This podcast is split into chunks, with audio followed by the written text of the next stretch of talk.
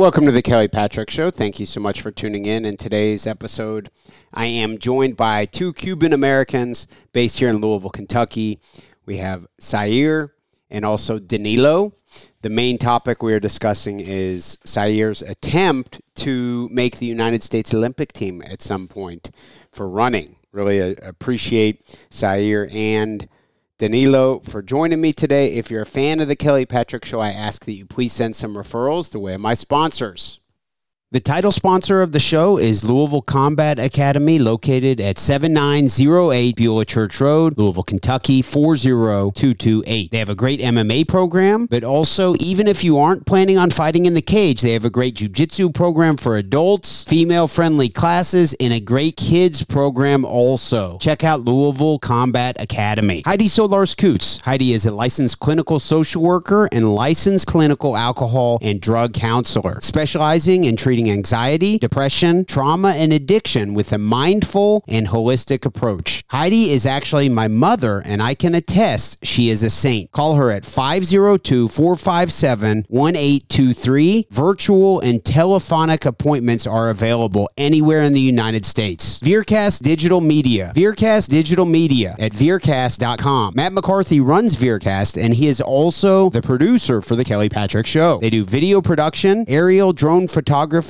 web design, and podcast production. Contact them at info at veercast.com to start your own video show or podcast. Also, my health insurance practice, Benefits Analysis Corporation. Based in Troy, Ohio, I work from my Louisville, Kentucky office. I can help anyone in the United States with their health insurance needs. I'm an independent broker for health insurance solutions for individuals, families, Medicare eligible individuals, and also groups. I can also write life insurance and long term care. If you want to support the podcast, please send me some referrals. 502 386 0978.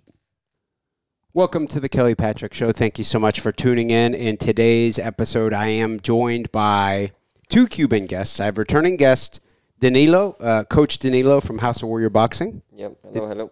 Welcome back onto the show. And then we also today have Sair. Uh, Sair, originally from Havana, Cuba. Yes, sir. Um, thank you so much for coming on. Thank you for having me, man.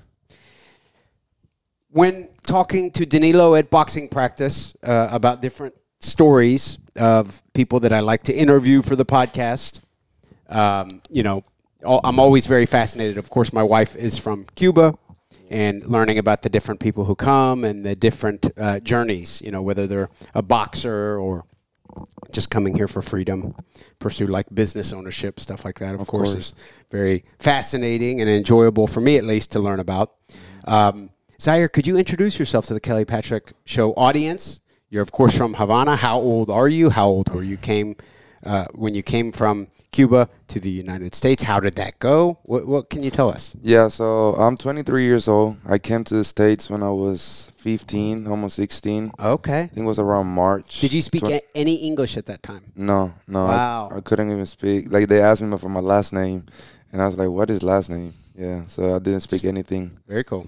Yeah, I came when I was 15. My dad was a doctor in Cuba. He moved to Venezuela for a mission, help Venezuelans and stuff. And then he just he wanted to come to the United States since he was like 12. Sure. So that was his chance. He crossed the border to Colombia. Back in the day, like 2015, 2014, they had a law. Basically, you could go to the U.S. embassy in any country and ask for a visa, and they will give you a 21 day visa, and then you can fly to the States. And then if you were a doctor, you can bring your family. So like three months later, me and my mom came. So it was like very random. Okay, so your father was a doctor in Havana, Cuba. Yes. They sent him on one of those humanitarian aid trips. Yes, My sir. wife's father was sent to work in Venezuela at one point for something, mm-hmm. not a doctor, but. Mm-hmm. Um, and he wasn't paid a whole lot despite being a doctor. Nope, no. I mean, back, de- back then, a month was like $40. It's pretty good yeah. compared to others. Yeah. Compared relatively, I'm being. Yeah. I, am not being sarcastic. No, no, no. I get it. No, yeah. yeah. Relative. Compared, my wife worked 40 hours a week and she made like 16 dollars. Yeah. No. A, com- a, a, month. Exactly. No, compared to other people, they actually made no money. But yeah, I mean, if you're a doctor in Cuba, you only made like forty dollars a, week, a month. You know what's wild to me is I was talking to Luis, Luis Pita, and I message on Facebook with translator a lot so we're talking a lot. Yeah. And he said that when he was in Cuba, he was in the highest level of boxing program. Oh, he got paid forty dollars a month too. Yeah. So I was like, holy shit, you get paid just as much as doctors mm-hmm. for being a good amateur boxer. It's just wild. That's the thing, yeah. Yeah, I mean in Cuba back then, the people that did like the trash, like the garbage, like the people that drove the garbage trucks and stuff, they get they used to get like almost a hundred a, a month. Okay. So like yeah, if you work as a garbage garbage man, you get paid more than a doctor. So Wow. Okay. um, so Havana is where your family has always lived. What I'm curious, uh, based on your father's description, because everyone's journey is so different. This is not about your athletic performances or anything, but why did it? Why did your father wait until 2015 to leave Cuba? Because I'm guessing he's an educated, intelligent man. He knew for years that wasn't the place to make money. Yeah, so the way it works in Cuba, my mom is actually a doctor too. She left Cuba when I was four years old, so around 2003, 2004. She left to Venezuela too, and then she went to like Pakistan for one of those humanitarian missions. But she wouldn't wanna, uh, she didn't wanna let leave me in Cuba and like move to the states. Sure. Because she didn't know how the paperwork was gonna, co- like you know, Sure. she didn't know, so she didn't want to do it. My dad he took him all the way to, to 2015 to be able to leave Cuba for one of those missions. Okay. Yeah, I see. Yeah. So he wasn't able to leave Cuba in any way. Yeah, at all. Int- I see. Okay. So okay. I wasn't trying to be critical, of course. No, no, no. I was born in Ohio. It's pretty easy for me. No, So no. he didn't have a chance to get off the island. Yeah, At all. At all. Yeah. So he I was a doctor the whole time, but he didn't have the chance to go to any of those missions or leave Cuba whatsoever. So my mom, she left, but she came back and she, she wasn't, she didn't want to do it. She didn't want to leave me in Cuba as a five year old. She didn't know if I, she was going to make me be able to bring me here and stuff. So she came back. And then my dad, when I was like 15 years old, so he decided, yeah, uh, this is my chance. I'm going to take it. And here we are. Wow. Yeah. Very cool. So where's your mother now? She's here too. She yeah, they live to, we live in by Preston Highway. Wow. So you guys are all Yeah, together all now together. Yeah, Very I cool. I used, I stay in Flagstaff, Arizona. I don't know if you know, but it's like two hours north from Phoenix. Okay. Okay. because that's what I train is like seven thousand feet of elevation. Yeah, we're my- gonna get into that actually. So so. When you first came in 2015, what state did you go to? Oh, I came here, so I stayed. Louisville. Uh, yeah, Louisville, Kentucky. So I stayed in um Miami for like 15 days to do like the fingerprints, the the screening and stuff, and then we moved. Me and my mom came here because my dad was already here. So I, I've been here since then, since 2015. All right, so 15. But, all right, so let's back up a little. Before you left Cuba, what sports were you good at? It. I was really good at soccer. So when I moved to the states, I was playing soccer with Danilo, uh, Newcomers Academy. We played a lot of soccer there. And then uh, after my first year in Newcomer, I went to Fern Creek, and in Fern Creek, I played soccer too for like the whole junior year because I, I got here when I was 15. Sure. So they put me in 10th grade. They put me back a little bit because of the English. Sure. And then Fern Creek, I was a junior, played soccer, and then I started doing uh, track. Cause I was really good at running in Cuba. It's just like you can't pursue it in Cuba because of what we know. Like you don't make money. But they don't. They don't even push the kids into the amateur because they do take some sports very serious in the mm-hmm. communist Cuba, right? So you you were not you were focusing on soccer while you were there. Yeah, when I was there, I wasn't really practicing any sport. They they honestly don't. At, at my age, there wasn't. Well, I'm in like Marianao, Havana, so it's like a really small town. It's like the hood, what you would call here the hood. So it's like they don't really push any sports where we from. We just do it for fun. So we everybody plays soccer. So that's what I did like since I was like five years old. But they do push a lot of baseball. Sure, from where I'm sure. from. Yeah, Did but you play baseball? uh, I play for fun, but never nothing serious. But running was just like a like a thing that we did for like money. Sometimes we would like raise each other for money, and it was like bets and stuff like that going on. So I kind of like fell in love with the competition and the you know the atmosphere was running. And when I came here, I kind of had that chance. But in Cuba, it's just they don't really have any system in place for you to become an amateur runner or like to become professional because everything is Sure. like out of place. Sure. And it's also um, depends who's uh, your trainer and everything like that. Oh, okay. Because I remember when I was in Cuba, I used to do um, sorry, I used to do um, cyclism, you know, and I, I was really uh, really good with that, you know. And then like when I when I'm about to go to the highest level on it, uh, like my my coach, she came here to United States, Oh, And then like she leave me behind. And then you don't have it. That's it. And then I don't have no more chance to it. When you have limited resources across the island, Yep. Yeah. there's specific things. If you want to be Andy Cruz, if you can be real good at boxing, Yeah. that'll Yeah. work, right? Yeah. If you can do specifically that. Exactly. But uh, uh, even him, he probably had to have a few things fall in his direction. He had good coaches. He was in a good place at the right time. Mm-hmm. Yeah, Cuba is very. It's all, it's all about timing in life, but Cuba is definitely about timing. The timing that I like, the time that I was in Cuba when I was like 15, it was really hard to get a coach because of that because everybody was trying to leave the island. Sure. So I have few people that show interest in me to like come and join the national team and like start training with people, but they will leave. Yeah, for, running. But they will leave Cuba. So like the the coach that I always had in Cuba was a sprinter coach. So she really didn't, didn't know what to do with me. And then the because I'm a middle distance, long distance runner, and all of those coaches were leaving the island to you know pursue the dreams and find freedom. So it's kind of hard to find someone to stick with you like throughout the whole career. So what do you run? I run right now. I'm a 1500 meter specialist, and uh, sometimes I do the 5K and the 800 meters too. But uh, right now I'm focusing on the 1500, which is like the metric mile for the people in the U.S. that don't really follow track and field. Uh, it's the metric mile, which is like uh, three laps and 300 meters around the track. You know, Okay. yeah, So about a mile of you basically sprinting. yeah, basically, yeah, all out, all out. So four laps around the track, all out. Yeah. And I know this is metric system. I'm an Amer- typical American. I know. Um, but about how fast can you run one mile? So right now, if you convert my 1500 meters, 402, so four minutes and two seconds. Wow. Yeah. Okay. Do you know what the all-time world record is? Yeah, the all-time world record, I think, in the mile is 347. Okay. So Yeah. not that far. off. Yeah, yeah. I think right now I'm in, uh, in great shape. So I have a race in New Jersey coming up uh, on Thursday. It's called Mouth Mile, uh, Mouth Mile in New Jersey. I think it's the county, not the county, but the city is like Lincroft, New Jersey. Uh, and I'm trying to break 40 in the mile over there to get in bigger races. So what is the you you came to the United States? First thing you latched onto was soccer. You could run really well. Mm-hmm. You know, United States, the soccer is not as big of a deal as it is in other, you know, Latin American countries or even European countries, a lot of countries. Mm-hmm. So you were able to get onto the newcomer soccer team and then the Fern Creek soccer team. Mm-hmm. But in the back of your mind, you always knew that your specialty was how did you describe it? Middle distance running? Middle distance running, yeah. So it's not it's not distance. So di- distance will be considered five thousand meters and ten thousand meters, and then middle distance will be considered fifteen hundred meters. So it's not it's not it's not a sprint, but it's not a, a, a long distance. So it's like right in the middle. You kind of sprinting, but you kind of holding it. So it's like a threshold pace that you hold throughout the race, and then just like kick at the end whatever you got left.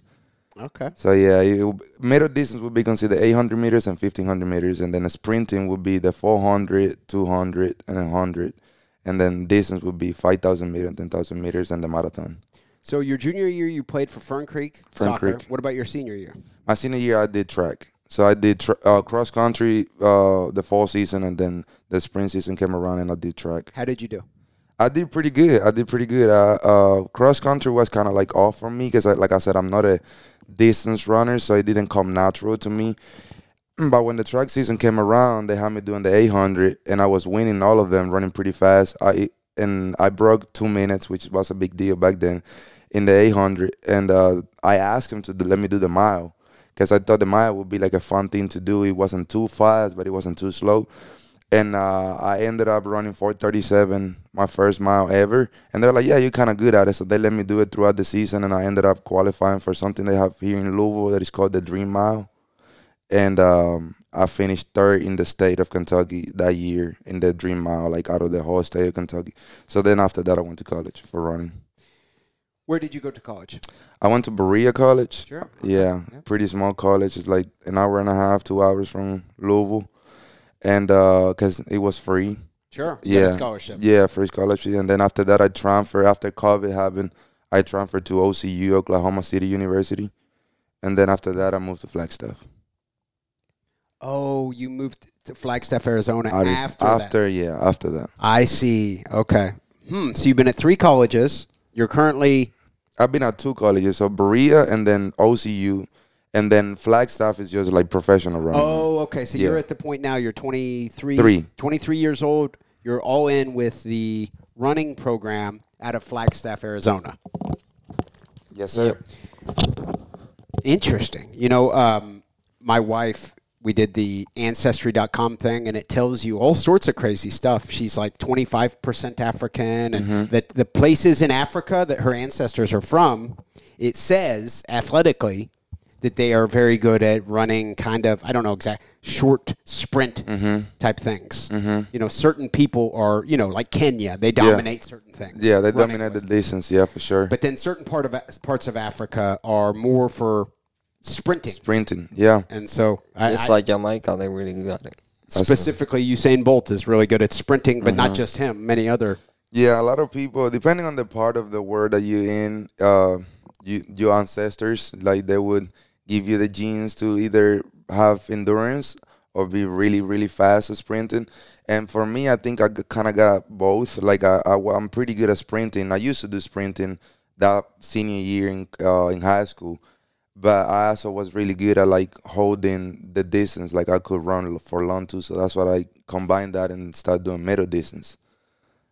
Wow. So, so the goal now is for you to to do what? You said professionally. Yeah, so now I'm currently training under Ryan Hall. He's a pretty big name in the running scene. He's um I think he's a two times Olympic Olympian. He went to the Olympics and then he has the American record in the half marathon. His wife, he retired 10 years ago and now he's training his wife. She's also pretty fast, Sara Hall. She has the American record in the half marathon too and they're sponsored by ASICS. So now I'm currently training training under him in Flagstaff, trying to make it professional, trying to get signed by a brand. But thirteen point one miles. That's much further than what you want. Yeah, yeah. He he's definitely a marathoner, but he's pretty pretty good uh coaching the middle distance because he did middle distance when he was in college in, in high school. So he knows about about the distance a lot, but he also he kind of brings the the things that I like. I like the the endurance of the of the middle distance, and he he works with me on that. And right now, it's working pretty good for us. We went from running 353 in the 1500 to 343 uh, in eight months. Wow. Yeah, so and currently we trying to break the four minute barrier in the mile, trying to get into bigger races, you know, like Fifth Avenue in New York and stuff like that, Full Mouth in uh, Missouri, trying to get into those big races so you can get signed. So, would you be a candidate for the Olympics? Uh, right now I'm in Louisville to get my citizenship because my lazy, uh, my laziness just. I should have done it what like five, three years ago, three, Yeah. three, four years ago, but see. yeah, I kept waiting and waiting and waiting. So I came to get the citizenship because I cannot run for Cuba. So uh, after that, I can be a candidate for the uh, Paris Olympics next year. Oh, wow. So that is part of your plan. Yeah, that's part of my plan. Yeah. And I don't know how it works with amateurism versus professional. You mentioned professional running, but then we're also talking about the Olympics, which is, I think, amateurism. No, so the the Olympics is like pretty much just like the the pinnacle of the sport. Just everybody. yeah, the best of the best. The best, no of the what. best, exactly. So it'd be like in the U.S., like the NBA, you know, like stuff like that, like the best of the best. When you get that trophy, is like the world championship because they're the best in the world. So if you go to the Olympics and you get a medal, or if you finish like top ten, you're like top ten in the world at that point. And it's a big deal because it happens every four years. So yeah, it's it's a it's the pinnacle of the sport, the Olympics. You can say that. But right now, I'm still an amateur trying to make that transition from amateurism to professional running, which is like you know three four seconds away from that. Okay. How tall are you? I'm six one. Okay, yeah, so you're pretty tall. Is Yeah. that common for people who run the mile very fast for them to be Oh. tall and long? You know, usually people as tall as me, they run the 800. Okay. Yeah, but we have you guys that run the, the mile that are this tall, but not too many. Usually they like five nine, you know, 100, 140 pounds, 135 pounds. You know, easy to move your body around. Yeah. More like Danilo. More like Danilo. Yeah. Yeah. what, what's Usain Bolt great at? Usain Bolt, like you talking about, like he, how tall he is? Uh, he is very tall. Yeah, he's But- like six. He's like six four. Yeah, so he's very big. But Yeah. but what's his specialty? The 100 and 200 meters. Okay, so that's much shorter sprinting. That's yeah, much he's like a straight sprinting, like all out. Like the record, he still has a record for the 100 meters. Is like nine nine sixty four. I don't know. I don't know. It's nine sixty four or nine fifty nine, something like that in the hundred. So like nine seconds in the 100 meters. That's pretty fast. Okay. Yeah. Your parents are both in Louisville now. They were doctors in Cuba. Mm-hmm. You know, I'm being nosy. That's the job as an interviewer, I guess. They're not. They're not doctors anymore. Nope. Okay, that sucks. No, yeah, they um you have to know English to be able to like get your title back like the Basically right now my mom is a medical assistant. Okay, she is in the so, industry. So she's in the industry for sure. And my dad is just working at Ford. okay. Yeah, it's, it's good for him though. He likes it there. But yeah, they're not doctors right now. My mother-in-law is 67 years old. She lives right over there, a couple rooms over, and she was like an author in Cuba. She was published all over Cuba. In Spain, she was in certain little worlds, kind of famous. Mm-hmm. Now she works at Walmart right over here and loves it. She's 67. She's like, "This is great." She wants to work more and more, That's good. Exactly. more and more hours because I think she's making more money working there than she ever really has anywhere Oh, else. yeah. That's that's what happens too. My dad is happy because he he bought his first house like two years after being in the states. Good for him. Yeah, so like, like, how much is that house? That's what it. That's like ten times what he made in Cuba, if not like twenty times. So he still lives. You all, you all live in that house. When you're in Louisville, that's where you stay. Yeah, that's what I stay. We stay there. Wow, that's Yeah. that's kind of the American dream is home ownership, mm-hmm. Yeah. real life home ownership. I think in Cuba you can own houses in Cuba. Yeah, we have a house in Cuba still. We still haven't sold it, but it's not the same. What do you mean? Well, basically, uh, if you get lucky, like they got lucky, the, they had this old lady that they were taking care for a long time because they were doctors, and she and she didn't have any family, so she was kind enough and left the house to my dad. I see. So we did have a house in Cuba, but it's it's not the same because basically it's not really your house. Like you you don't pay rent, you don't pay mortgage, you don't pay anything, but you don't have the ability to say, let's say I want to build something on top of my house for my kid. You can't. You know, if you even if you even if they let you do it, then you have to find the materials for the construction. You can find them. So it's it's it's a little different. Here if you, you have do the something freedom. that bothers the government, they might just take it from you. yeah. No, yeah. Exactly. No, they would they would definitely take it from you. Um, and then the people in the neighborhood they they watching they're watching you. So If you- they don't would like, they don't like something, they just tell the the government, and then the government yeah they come. go with it. Like where you found this, like how you get the money to buy this stuff, all that kind of stuff. Yeah. Even though they may be receiving money from other ways too, they don't care. They're just Oh, trying to get yeah. you in trouble. Mhm. Everybody's Yeah. just Yeah, they just pretty much snitch on you and they tell the government like basically, hey, this person is doing this and this and this. This is illegal activity, and they just shut the whole operation down. that's yeah, it. even if you if you got the money and they know you have the money for it because you work or you do whatever you do, you know, they always find a way to get something from you.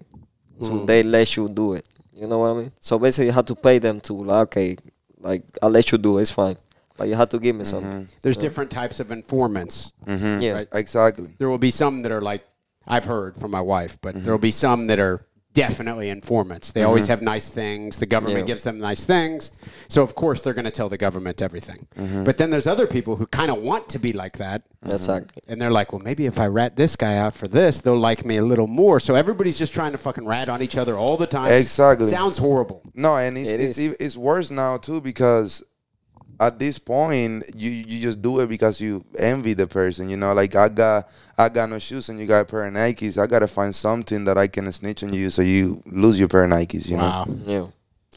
I'm sorry. Yeah. It's mm-hmm. always very sad. My wife and I watch movies about Cuba. We watched there was one movie called like Una Noche, and it was these two, this guy, two guys and a girl escaping Cuba on a raft, and it was we watched the whole movie, and at the end they thought they had got to Miami, they'd wash up back on the shore in Cuba, go to jail. Ah, yeah, that's like the movie, movie's over. I'm like everything about Cuba is so fucking depressing. It I- is depressing. Depressing, yeah. everything, every movie, everything. I'm like, jeez. No, it is really depressing when Watch you think uh, about it. the name. Uh, this is a good movie too. It's uh, 90 Miles. That's the name of it. 90 miles. 90 yeah, miles. that's a crazy movie too. That's oh, Is it in Spanish? crazy.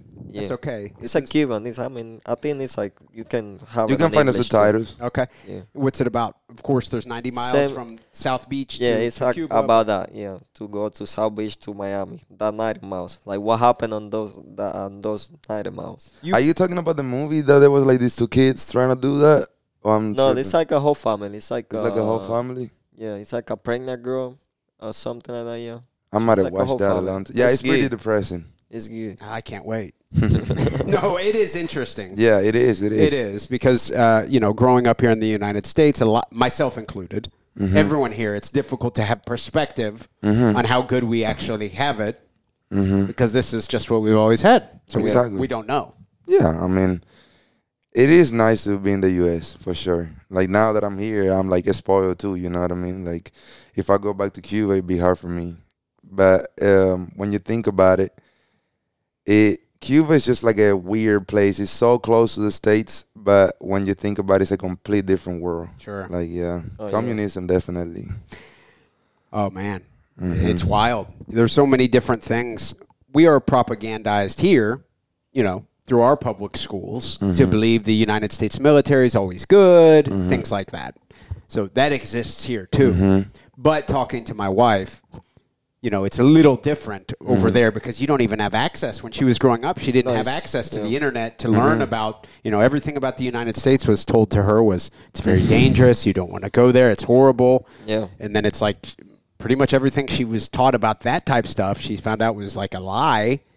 And then so it's like, well, what wasn't a lie? You just don't know, I guess. Mm-hmm. Yeah, I mean, before, like, I thought when I was like maybe 13, 12, you cannot even wear like t-shirt with the American flag Oh, and nothing like that. You cannot speak like nothing about United States. You know what I mean? Yeah. Yeah, back in the day, it used to be a lot crazier. Now Yeah. they got computers and iPhones, and they got internet access to the internet. It's like more free than they got YouTube. Back when we were kids, like 13, 14, like Danilo said, you couldn't do nothing. Like you couldn't talk about it. You couldn't wear an American flag. You couldn't say anything bad about Fidel Castro or the government or any of those people. So it was wild back then. Yeah, they we have also a rapper. His name is uh, Aldo. Yeah, and like if we put that kind of song, if the government hear you with that kind of songs, they push you in jail literally. because of yeah because they sing uh you know about the government. Yeah, they rap about like they anti the government, like they Sure. they hate they got communism. real popular a couple years ago. Uh huh. Yeah, Yeah, he like- he actually came here to see Ultra not that long ago. Aldo. Yeah. he came to. He lives in Tampa now. He came here to see what? To sing, Oh he, he no, do no, like he a came. concert. No, he came to see Ultra. Oh, the you know Ultra. Oh yeah, yeah. That's Oh, like a the big podca- name yeah. from uh, Cuba, part of. Uh, Yeah, he does podcasts. He has he does like he's a he's an influencer. He, he's on you all over YouTube, Everything's Facebook. in Spanish. yeah, everything's in Spanish. yeah, he's kind of like a Cuban. he's a. Cuban guy. Yeah. My idea for the Kelly Patrick Show podcast, I've recorded almost 700 episodes. I've been telling Danilo, and that's why we got you, Mm-hmm. Yeah. is because like we got these boxers in our gym who are mm-hmm. like Cuban national teams. Like mm-hmm. they know Andy Cruz, they know everyone. Mm-hmm. Yeah. And I'm like, well, I don't have to be able to talk to them. Danilo, you or Marlon, may, Marlon, not your cousin Marlon. It it would preferably be someone who speaks Span- Spanish and English. English. Yeah. But even if not, even if it's just Spanish, kind of cool. Yeah. So you could do like you interview someone on here. I don't even have to understand what you're saying, Of course. and then you know learn about different things because spreading uncensored information is Oh, pretty that's good. valuable. Yeah, it's that- Yeah. it's a big deal in a lot of ways. Yeah, he, he he's pretty big in the Cuban community. He talks about all kinds of stuff, like in his podcast, Ultra, that guy that I was talking about. OT So it's U L T R A, Ultra. Yeah. Ultra. Okay. Yeah. And he's not a fan of like Miguel Diaz Canel. Oh no. No, he's not. No. He even he you does sure? prank he does prank calls, calls them all kinds of names. Like he he definitely uh, He do a prank that they call the the the police station. the chief. They are the chief of the police station, and then they mess with them and everything like that. in like- Cuba. So yeah, from in Cuba, from here to with. Cuba. Yeah. Yeah, and he records that live. That, that's just, he does um, lives on YouTube, uh, YouTube and Facebook a lot, and people Yeah. watch that. He's pretty big for that. Okay.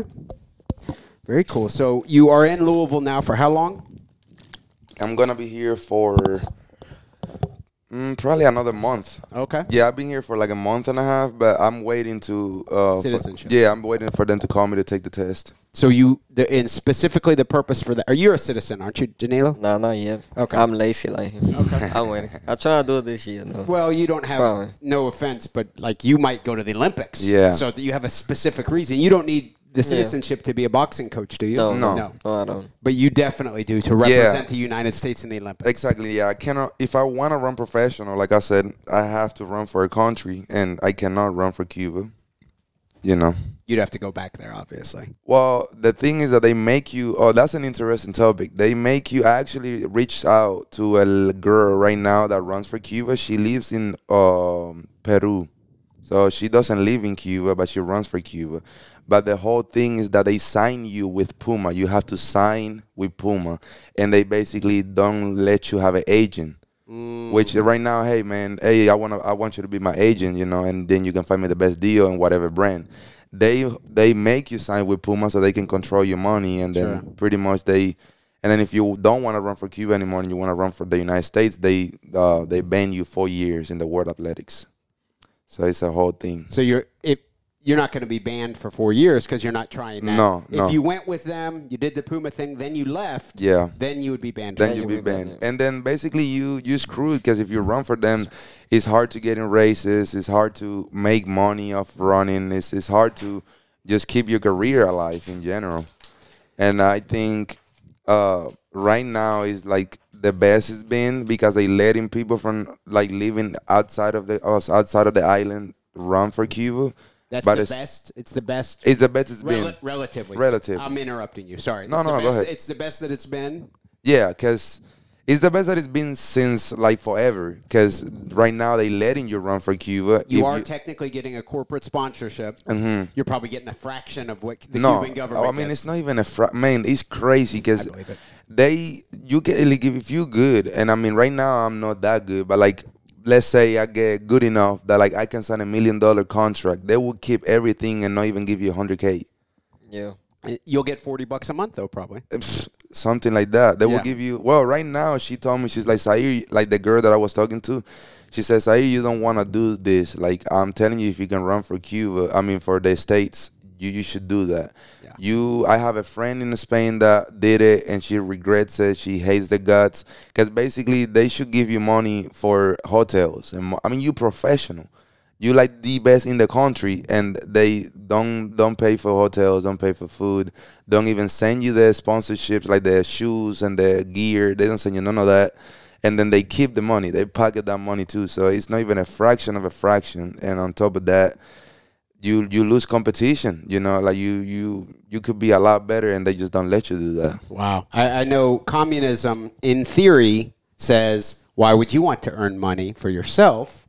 We should share it all. Mm-hmm. You know. So I mean, obviously, it's all, obviously, it's complete bullshit. Obviously, is. Of course. But, but over time, what it seems to me, and you guys correct me if I'm wrong, is that Cuba is probably trying to move toward more like I guess a China model. Mm-hmm. They're still communism, but they make a ton of money. exactly They don't yeah. give it to the. They, I mean, they don't give it to the athletes and stuff, probably. Nope. But they do. Gen, it's like state capitalism. I think is what it, the term is. Mm-hmm. I think is that what- capitalism. yeah, I As- think as that's long what as the called. government keeps the money, then capitalism's okay. it's okay Yeah. right then, that's the only reason. It's yeah, okay. It's right just- now they got people from like Portland investing in a, in a beer company, like a beer factory, and they they making beer in, in Cuba. yeah, like a whole like it's just capitalism. Like they have a whole factory making beer right now. Interesting. Yeah, I I heard of that because of that guy that I was talking about, Ultra.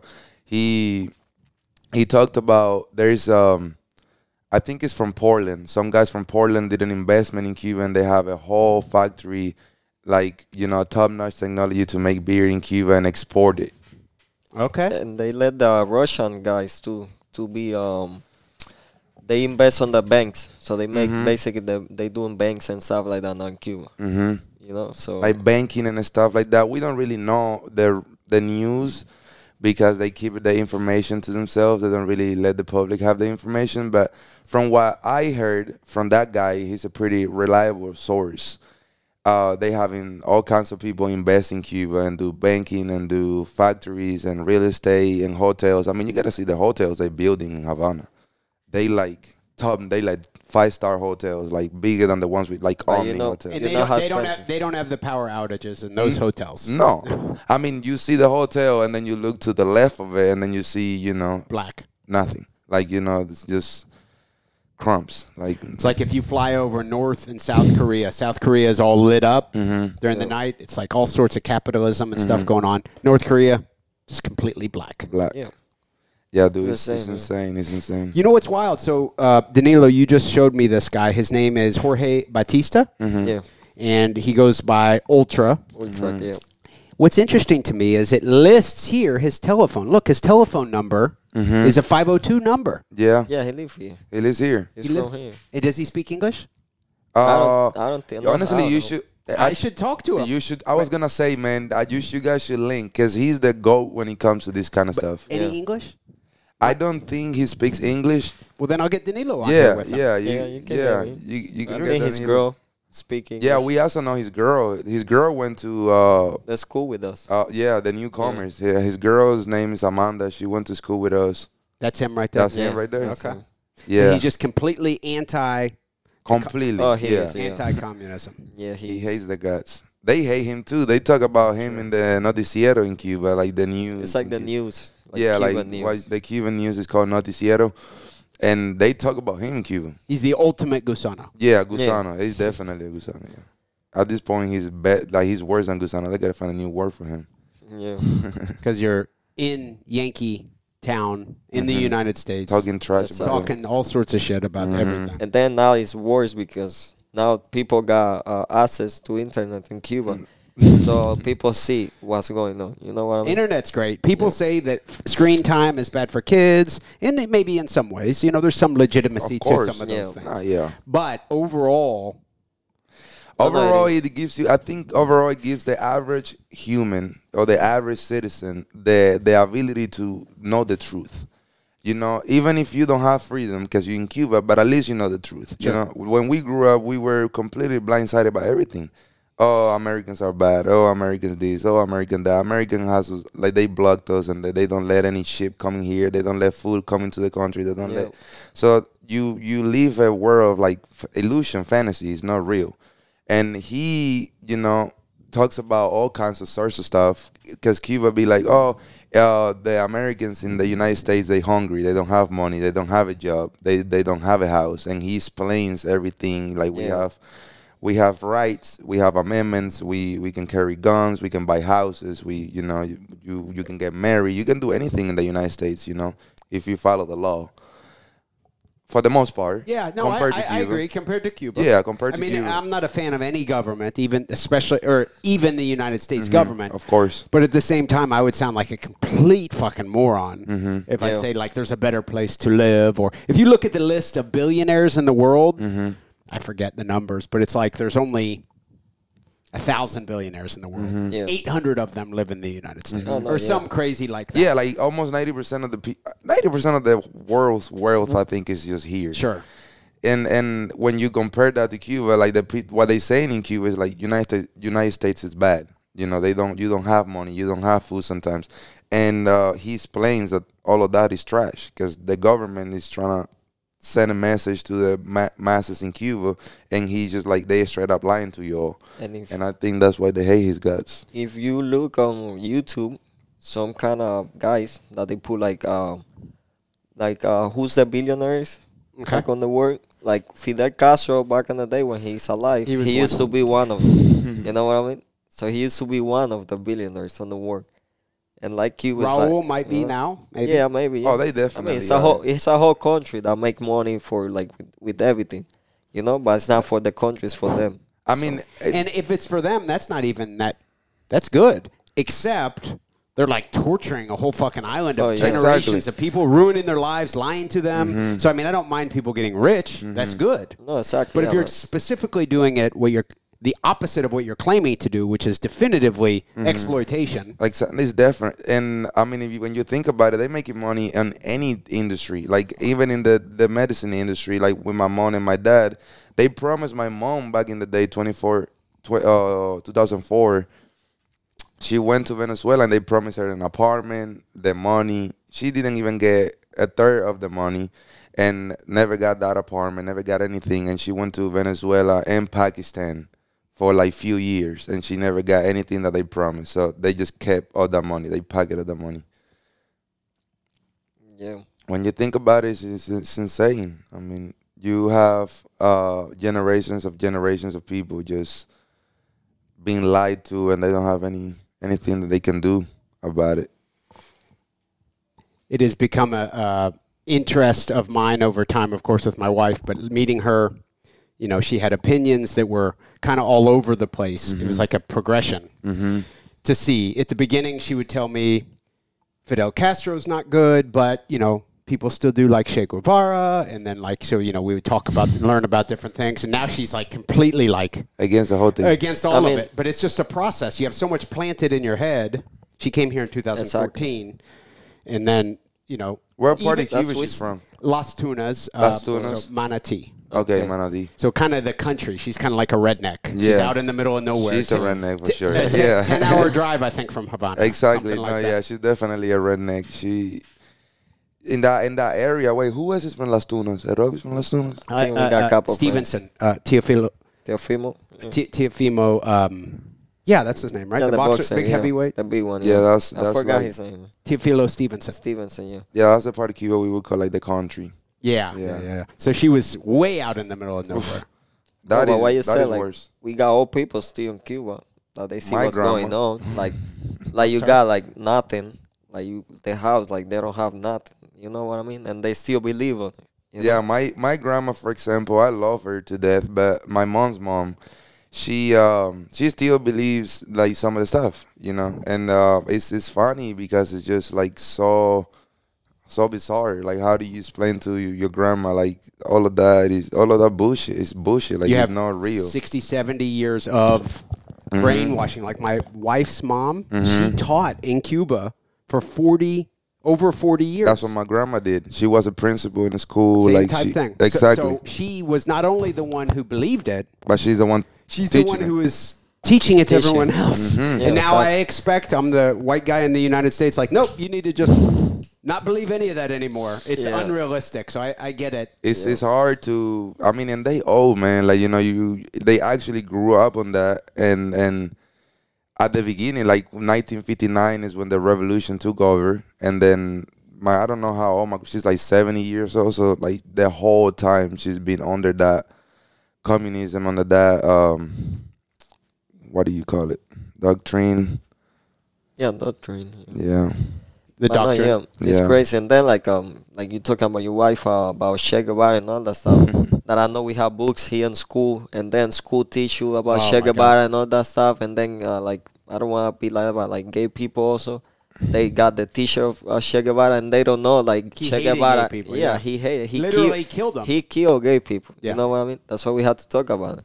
You know, and then the school they push over the gay people have their T-shirt and they don't know the story, like the really story, what is the truth. You know about it. And then they're calling other people homophobic, maybe. Exactly. Mm-hmm. Those people haven't killed gay people. It's- but it's- you're worshiping this guy who literally killed.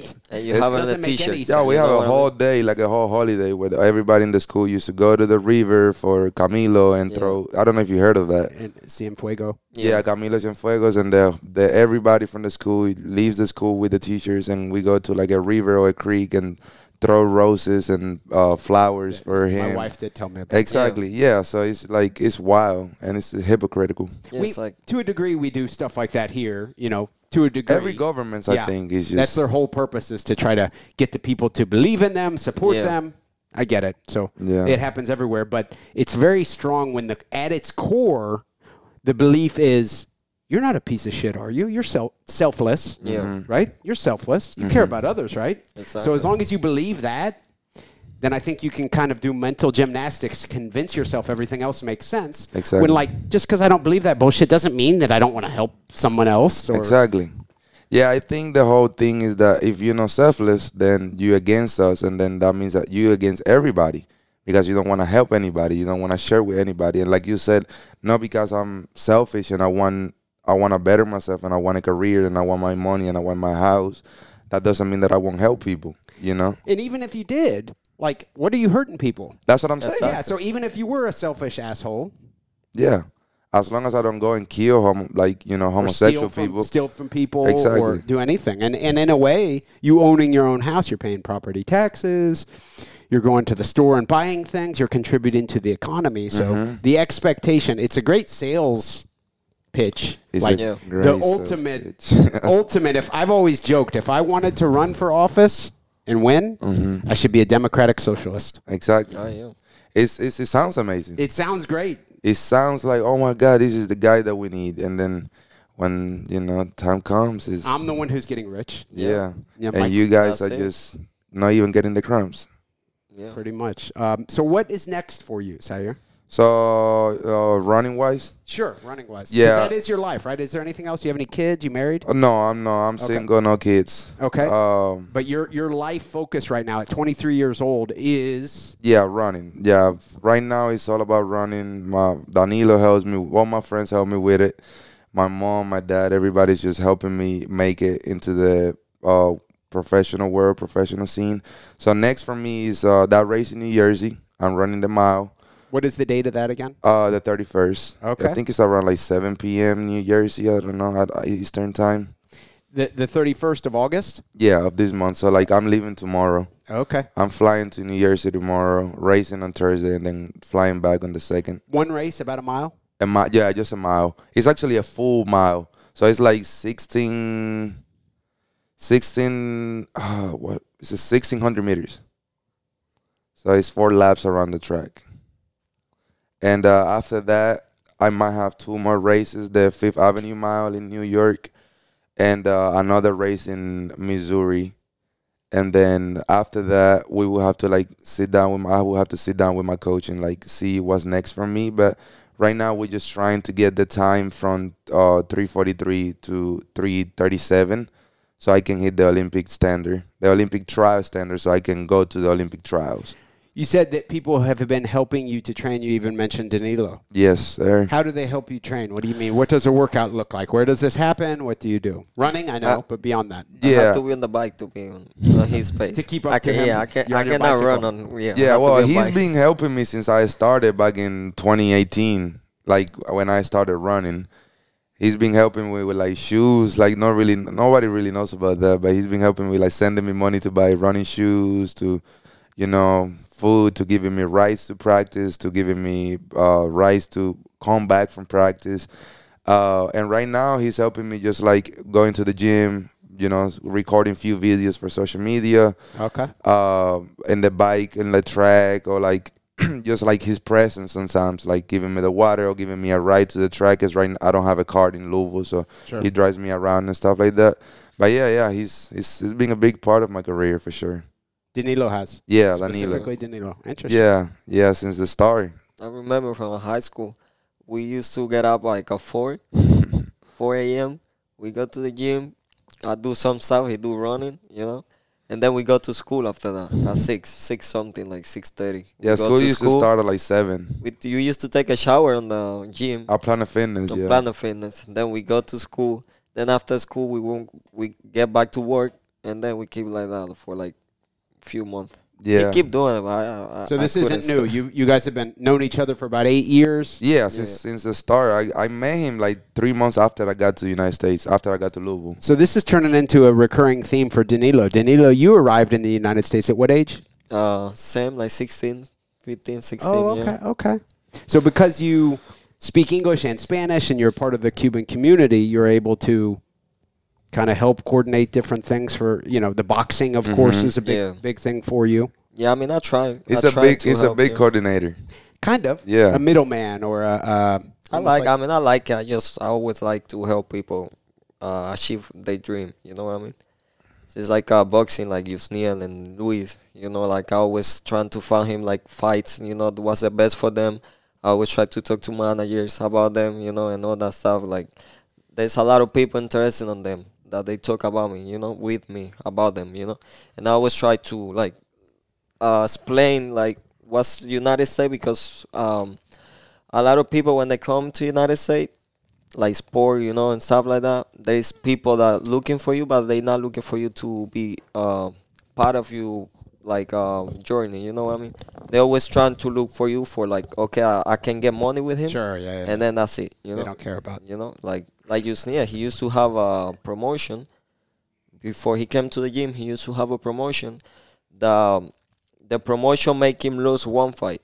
The promoter. Yeah, the promoter In Mexico, yeah, wasn't it? In Mexico, yeah. So they make him lose that fight. You know what I mean? He wasn't even training. He wasn't even eating. He was crossing the border.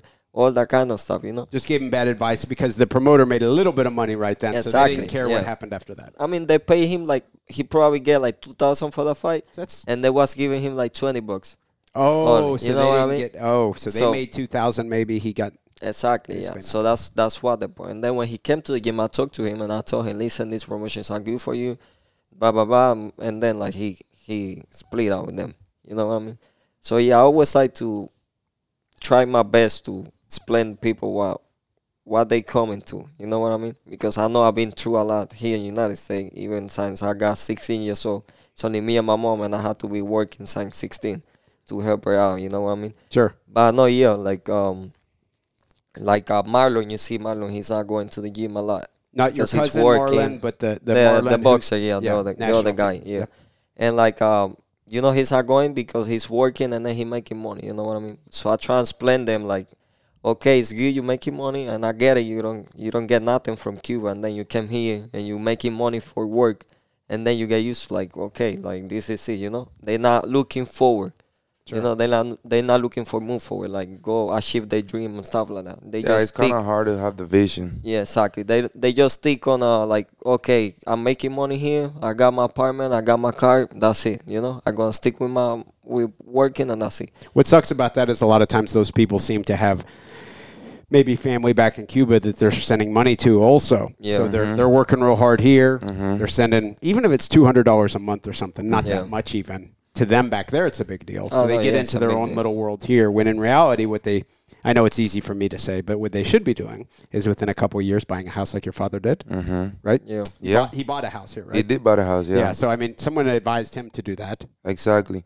I mean, he when he got here, they told him the process is like you got to work for two years. You know, keep a job. So, okay, to get, to get a up- loan. Exactly, build up, build up your So credit. he knew right away. be what he reliable. He, yeah, he was a straight. He he was easy for him in the sense of like he knew what he needed to do to get what he wanted. He didn't want a three million dollar house, and he didn't like he just had to feed me. He, I'm an only child, so for him it was just like work two years, build up your credit, uh, be reliable. Don't you know? Don't get fired from work, and then you get your loan, you get your house. Back then, the houses was a lot cheaper than now. He Yeah. he bought a house at a good time. Yeah, yeah, yeah, for sure. So he bought the house like 2017. Wow. Yeah, 27. Uh, 50, yeah, 2017. Not then. So 2017, he bought his first house. Yeah, So you always have a place to stay when you're in Louisville Exactly, because your yeah. dad owns a house now. That's not going anywhere. You have children. Maybe who knows? You know that's Yeah. that's a big deal. Exactly. No, that's that's definitely a big deal for us. And and for him, he got here when he was like 49. Wow. So yeah, yeah, like um, my mom now she has a house too, but he knows like how we start. You know, we used to like sleep. He used to, he used to sleep on my house. I used to sleep on his house. Like every kind of like in apartments. like yeah, in apartments. Like I live on like one bedroom apartment. I, I sleep with my mom only. You know, and kind of stuff. hmm That's how we start here. You know. Yeah. You don't. and have then we anything. build it up, you know. Like I do my best, my mom do his, do her uh, his best, and now she has her her own house, you know. So that So that's at one kinda point, good. at one point, you all lived in Whispering Hills apartments.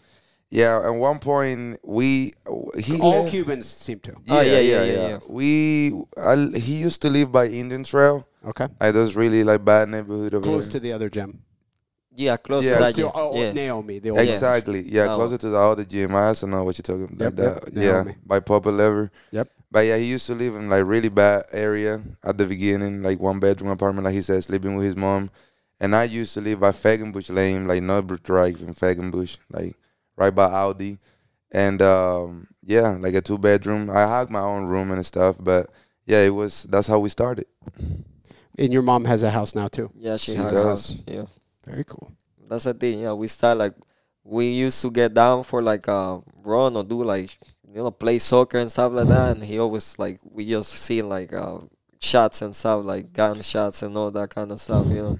And it- people selling drugs and stuff like that, you know, all that kind of stuff. Yeah, when we got here, it was a cultural shock, and I mean, shocks in every kind of like they used to like have like gunshots at night, fights, drugs, you know. So then you see that here, and you're like, Mhm. well, maybe some of the shit they were saying was true. yeah. It's all dangerous. Well, yeah, it is. It is a lot more dangerous than Cuba in the sense of you know they got guns, they will kill you. Yeah. You know they they they have gangs, they have all kinds of stuff like that. But yeah, Yeah, because in Cuba we live we don't we didn't live on the best cities in Cuba. Like I'm from like kinda like a Hutu, like a bad neighborhood in Cuba. He was too. So when we came here we was like, okay, you know, it's like a, it's not like a big deal. We live on this before, you know what I mean? But it's not the same. Like here, you know, you don't hear like gunshots in Cuba or like you know people like going with the kids, like okay, you need you want drugs and stuff like that. Like I can sell it to you, you know, all that kind of stuff. Different obstacles. Yeah. Mhm. Okay, before we wrap things up, what are your social media plugs or anything else you'd like to mention to Uh, promote yourself to today's episode? Of course, of course. Uh, Sair zero four one two nine nine. That's my Instagram, and just Sair Salgado S A I R, and my last name Salgado S A L G A D O. That's my Facebook, and uh, that's that's where you can find me on on the media. Yeah. Good stuff. And of course, Dan- Coach Danilo. Danilo Coach. Yeah, I got Danilo Coach on Instagram and um, on Facebook I got Danilo Despaigne. I think it's Despaigne's like D E S P A I G N E. What's your full name, Danilo? Da- uh, my full name actually. Full name. It's like Danilo Osmel de la Rosa Despaigne. Okay. Yes, I got like two names and two last names. And Despaigne is the same name as your your cousin in the gym now, Yeah, Jordan. yeah, yeah, yeah. Jordan and Marlon too. Marlon's. Yeah. Okay. Okay. What about your full name? My full name is Sair Editinio Salgado Fernandez. Okay. Yeah, I also got two names, like a, a first name, middle name, and two last names. Okay. Very cool. I appreciate both of you coming on the show today. Of as course. far as I'm concerned, at some point we get an update. Maybe you could get back in Louisville, or even if it's over Zoom. Danilo, you helped to be my Cuban quarterback for these episodes. I would Oh love it yeah, yeah, definitely, yeah. because there's some good shit going on in Louisville, Oh, right? yeah. With the Cuban presence, not just athletically, A lot of Cubans, know, like the the Cuban city. involvement in the like the Republican Party and different polit- political things and all sorts of uh, Cubans are are a unique um, a unique group of people. Yeah, yeah. Very entrepreneurial once they get here, mm-hmm. and so it's it's kind of cool to keep track of and to try to learn more about. So I appreciate both of you all coming on. Thank no, you for, no, having, thank us, for having, man. Thank yeah. you. You're very welcome. I also want to thank everyone for tuning in. Of course, we will have another episode of the Kelly Patrick Show out soon.